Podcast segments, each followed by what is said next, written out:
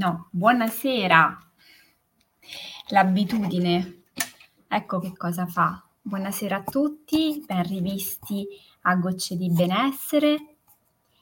Buonasera a chi è su Facebook, a chi è su Instagram, a chi è su YouTube, a chi come al solito ci segue, ci seguirà in diretta e a chi magari invece ci raggiungerà nel corso della serata o delle prossime ore. Intanto sono molto contenta che oggi è venerdì e di concludere la settimana con questo spazio. Eh, mi scuso se c'è stato un cambio di orario, a volte succede per motivi lavorativi, eh, ma come ho detto a chi mi ha chiesto informazioni, Gocce di benessere è bellissimo sicuramente seguirlo in diretta, anche perché potete interagire, fare eventualmente domande, commenti, ma Buonasera. È una rubrica che poi resta online, la trovate sulla pagina dell'Associazione Bambini e Genitori e quindi la potete tranquillamente andare a ritrovare lì, sulla mia pagina personale di Facebook, sul profilo di Instagram, la trovate su YouTube, quindi veramente non mancano le occasioni e gli spazi dove poterla andare a ritrovare. Ma veniamo a noi. Oggi ho pensato di concludere la settimana in bellezza trattando di un tema che credo essere molto interessante per molti di voi, quello del sentirsi in continuazione nella posizione di dover essere dei supereroi. Avete presente i supereroi o le supereroine Superman, Superwoman, Wonder Woman e tutta quella schiera di personaggi fantastici che hanno dei superpoteri e hanno la capacità di saper sostenere gli stress, le fatiche, i pericoli in maniera impeccabile. Ecco, spesso siamo ormai talmente tanto circondati da questo tipo di personaggi, più o meno inventati, a volte anche un po' caricati delle persone famose che ci circondano, appunto, che perdiamo un po' di vista quali sono invece le caratteristiche delle persone normali, che perdiamo un po' di vista quali sono gli aspetti, le peculiarità delle persone umane, quelle comuni quelle che hanno delle vulnerabilità, delle fragilità e per esempio di tanto in tanto, magari a ridosso del venerdì per l'appunto, quando sta per completarsi la, fi- la settimana, avvertono la stanchezza. Ecco, per tutte quelle persone ho deciso di fare questa diretta. Intanto eh, la introdurrei con una storia una storia che penso essere molto dolce, quindi invito tutti ad ascoltarla lasciando che le parole arrivino esattamente lì dove c'è bisogno che arrivino, senza ragionare sulle parole che io pronuncerò, senza andare troppo oltre, ma stando semplicemente con quello che c'è e con quello che il racconto andrà a muovere. Poi cercheremo di fare un lavoro ulteriore insieme. In una posizione comoda, portando magari l'attenzione al respiro, alla posizione appunto che abbiamo scelto di assumere, magari anche andando a socchiudere gli occhi, così invitando un'esplorazione interna nell'osservazione delle proprie emozioni, sensazioni e dei pensieri. La storia fa così. Un'anziana donna cinese possedeva due grandi vasi appesi alle estremità di un lungo bastone. Questo bastone lo portava bilanciandolo sul collo e ogni mattina andava così in giro a prendere l'acqua alla fonte. Uno dei due vasi aveva una crepa, mentre l'altro era perfettamente integro. Così, ogni giorno, alla fine del lungo tragitto che portava dalla fonte dove la donna si recava alla sua abitazione, il vaso intero arrivava sempre pieno, mentre quello che aveva una crepa arrivava sempre mezzo vuoto. Per oltre due anni, ogni giorno l'anziana donna riportò a casa sempre un vaso e mezzo d'acqua. Il vaso intero era fiero di se stesso, mentre il vaso rosso rotto si vergognava terribilmente della sua imperfezione e si riteneva come inadeguato per svolgere la sua attività. Era ben consapevole che in realtà il suo compito lo riusciva a svolgere solo per metà. Dopo due anni, finalmente il vaso con la crepa trovò il coraggio di parlare con l'anziana donna e dalla sua estremità del bastone le disse Mi vergogno di me stesso, perché la mia crepa ti fa portare a casa solo metà dell'acqua che prendi. L'anziana donna sorrise e gli rispose Hai notato che sul tuo lato della strada ci sono sempre dei fiori, mentre non ci sono sull'altro lato? Questo perché solo dal tuo lato c'è la crepa e tu disperdi giornalmente quel tanto d'acqua che serve ad innaffiare i semi che io ho piantato. Così ogni giorno, mentre io torno a casa dalla fonte, tu innaffi i fiori. E per ben due anni, dalla semina, io ho potuto raccogliere dei fiori che hanno rallegrato la mia vita, la mia casa e la mia tavola. Se tu non fossi esattamente così come sei, io non avrei mai avuto la loro bellezza e non mi sarei nemmeno potuta rallegrare la mia vita.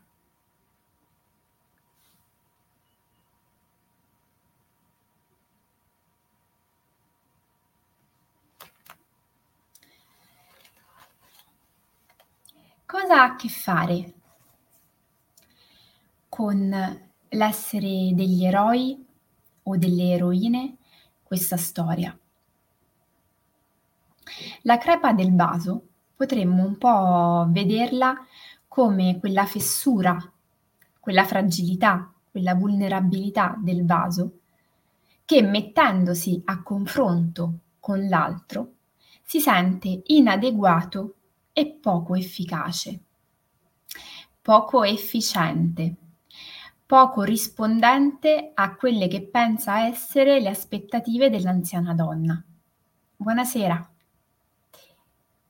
Eppure, nel momento in cui il vaso con la crepa riesce a trovare il coraggio per farsi avanti e denunciare la sua inadeguatezza e non rispondenza alle aspettative, ottiene una bellissima risposta. È proprio da quella crepa e da quella vulnerabilità che in realtà l'acqua che è passata ha permesso a tanti fiori di sbocciare e crescere e abbellire la vita di qualcun altro. Se noi provassimo a pensare a questa crepa nel vaso come a quella stanchezza che ogni tanto, ogni giorno della nostra vita percepiamo di sentire. Cosa potrebbe accadere? Perché, per esempio, il venerdì spesso capita di avvertire della stanchezza. È venerdì sera, magari abbiamo finito un'altra giornata di lavoro impegnativa, magari ci siamo eh, resi disponibili per ultimare gli ultimi impegni, doveri della settimana prima del weekend, abbiamo accompagnato i figli a nuoto, a calcio, abbiamo aspettato il nostro compagno, la nostra compagna per fare la spesa, eccetera, eccetera. E avvertiamo una stanchezza, una stanchezza anche importante, che ci fa sentire quasi inadeguati all'altro, che magari ci fa sentire anche inadeguati al supportare l'altro nella serata del venerdì o nel fine settimana.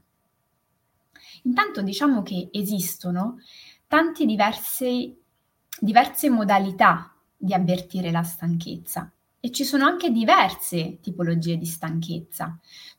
Que- c'è la stanchezza legata a uno sforzo fisico, e quindi al percepire la necessità di prendersi una pausa, di fermarsi, di riposarsi. Oppure c'è la stanchezza legata magari a una lunga attività di concentrazione, di attenzione, che al contrario non ci richiede il bisogno di staccare la spina e fermarci per un'ora sul divano, ma al contrario ci chiede di uscire, di andare a correre, di andare a farci una passeggiata, di investire le nostre ulteriori riserve energetiche in qualche attività magari all'aria aperta con altre persone. Perché abbiamo bisogno di ricominciare ad aprire i polmoni, ad utilizzare il corpo, ad allontanare la mente da un punto fisso ed iniziare a spaziare con gli stimoli, perché magari siamo stati, come è capitato a me oggi, tante e tante ore davanti al computer. Ci sono poi delle stanchezze che sono ugualmente molto interessanti da approfondire, perché hanno a che fare con la nostra capacità di raggiungere i progetti, gli obiettivi, i traguardi e che sono quelle stanchezze che ci fanno sentire veramente come degli eroi. Magari quando i nostri progetti o i nostri obiettivi hanno coinvolto in qualche modo anche altre persone. Quel tipo di stanchezza è un tipo di stanchezza particolare, perché spesso è legata al raggiungimento di qualcosa che ci dà soddisfazione, che ci nutre, che ci gratifica, ma che allo stesso tempo ci dà un chiaro segnale di quanto abbiamo spostato in là i nostri paletti, i nostri limiti. Pensate alla definizione stessa che noi diamo e che io invito sempre tutti ad osservare nella parola obiettivo. L'obiettivo di per sé, quando noi lo andiamo a definire, dovrebbe essere un po' sfidante per noi, cioè portarci in una zona un po' fuori dalla nostra zona di comfort, altrimenti non è tale. Un obiettivo non può essere troppo facilmente raggiungibile, non può essere un traguardo che noi possiamo dare per scontato quando definiamo correttamente un obiettivo, specialmente quando è di risultato, deve essere qualcosa che ci fa muovere da una posizione iniziale e che nel momento stesso in cui lo raggiungiamo comprendiamo esattamente che ci siamo spostati, che c'è stato un cambiamento, che si è raggiunti un nuovo status. Bene, quando è così, quando noi raggiungiamo quel tipo di obiettivo, di risultato, noi investiamo tante energie e quelle energie ci fanno percepire una stanchezza. Tanti più obiettivi noi definiamo nella nostra vita, tanto più ovviamente andremo ad avvertire un senso di stanchezza. Qual è il punto a volte? Che ci sono persone che se non avvertono quel senso di stanchezza, anche importante, è come se non riconoscessero il loro valore d'essere. Ci sono persone, ed è molto frequente tra l'altro, che se non sentono di essere veramente arrivati al limite, non si sentono abbastanza. E che allo stesso tempo raggiungono continuamente obiettivi, si danno continuamente nuovi stimoli da perseguire, nuovi progetti da concretizzare, ma non arrivano mai a dire ok, sono stanco, sono stanca, ora mi fermo. Perché quella sensazione di stanchezza, riconoscere quella sensazione di stanchezza, vorrebbe dire non valgo abbastanza, non sono abbastanza sono inadeguato, sono inadeguata. Così come allo stesso tempo anche riportare il proprio stile di vita a una normalità, a una regolarità fatta di una prestazione ma anche di un periodo di recupero, non è concepito.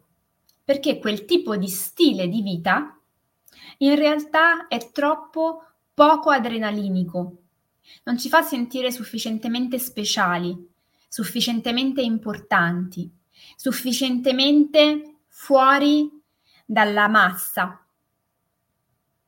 E quindi abbiamo bisogno di sentirci dei supereroi, delle supereroini per non sentirci umani e per non sentirci nel nostro status come inadeguati, vulnerabili o fragili.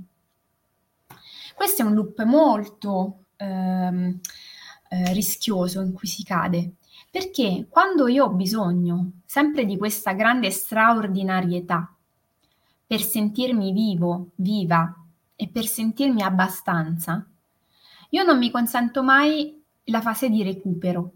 Quindi vado alla lunga per un esaurimento di risorse energetiche, dove le risorse energetiche sappiamo bene che sono molteplici, ossia le risorse non sono molteplici in senso di quantità, ma in senso di qualità. Quindi ho le risorse legate al tempo, alle persone quali, delle quali mi circondo, alle risorse materiali, alle risorse economiche. E io devo stare ben attenta a come gestisco o attento le mie risorse e a fare in modo che ci sia sempre tra un investimento di risorse e di energie una fase di recupero dell'investimento, di rientro. Spesso cos'è che, si, che succede per far sì che queste persone arrivino a comprendere che c'è qualcosa che non funziona?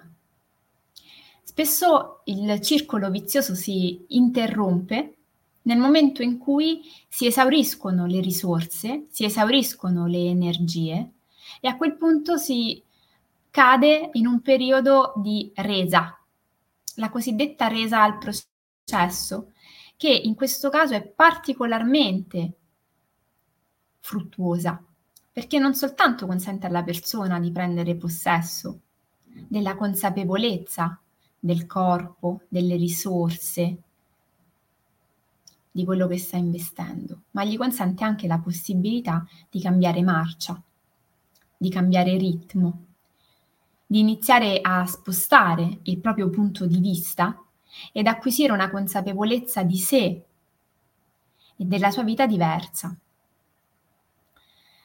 Quanto sarebbe bello in quelle occasioni, quando le persone vivono quella sensazione di sfinimento,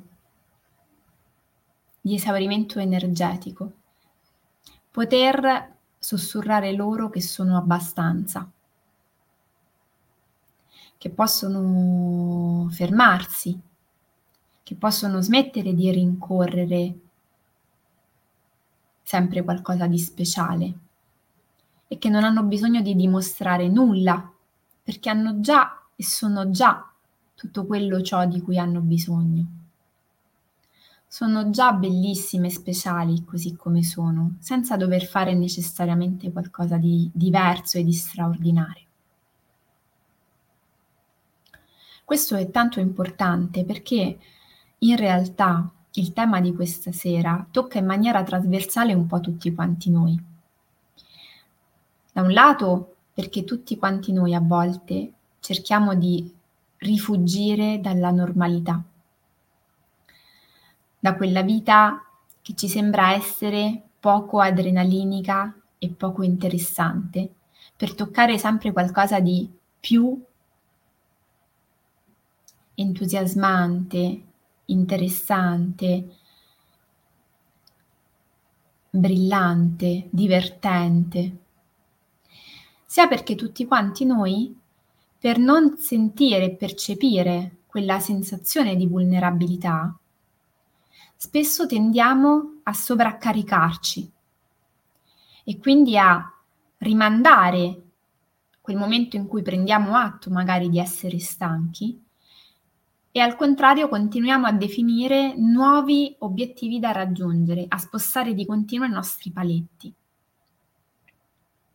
Abbiamo un po' tutti la tendenza a diventare dei supereroi, un po' perché ci fa piacere che gli altri ce lo riconoscano, un po' perché è una tendenza alla quale siamo chiamati in un momento storico particolare in questa parte del mondo, perché è come se tutte le situazioni, i contesti, i social ci rimandassero come necessità quella di avere un'immagine fuori dall'ordinario quindi necessariamente dover continuare a cercare lo straordinario che ovviamente non sente stanchezza, non accoglie la vulnerabilità.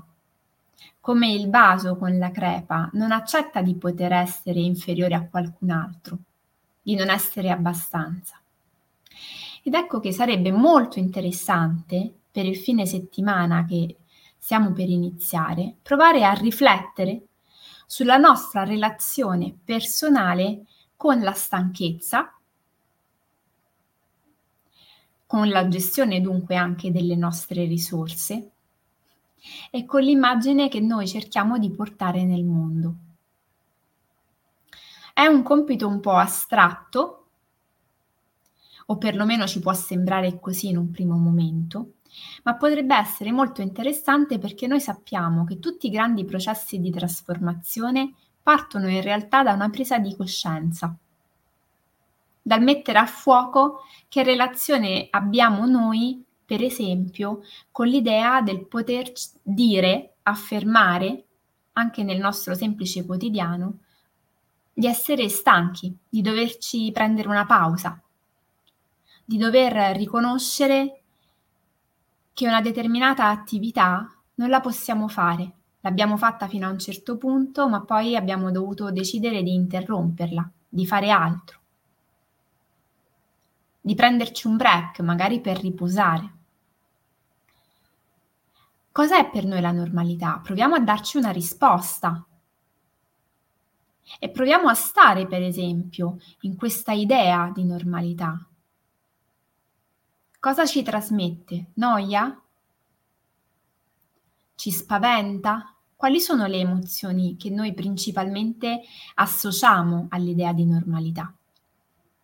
E nel caso dei genitori, sulla famosa pagina dell'Associazione Bambini e Genitori, che invito tutti a seguire, proviamo a farci la domanda sul come trasferiamo il concetto di normalità ai nostri figli. E sulla relazione che i nostri figli hanno con l'idea dell'aver necessità di doversi prendere un momento di break di tanto in tanto. O se al contrario pensano di essere sempre dei supereroi che possono fare qualunque cosa senza mai fermarsi. E vediamo un po' che cosa esce fuori.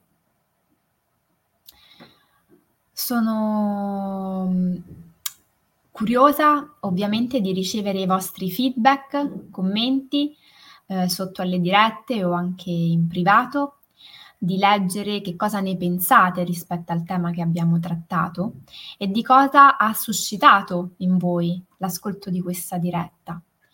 Al termine della favola, della storia che vi ho letto, qual è stata la prima parola che vi è rimasta impressa?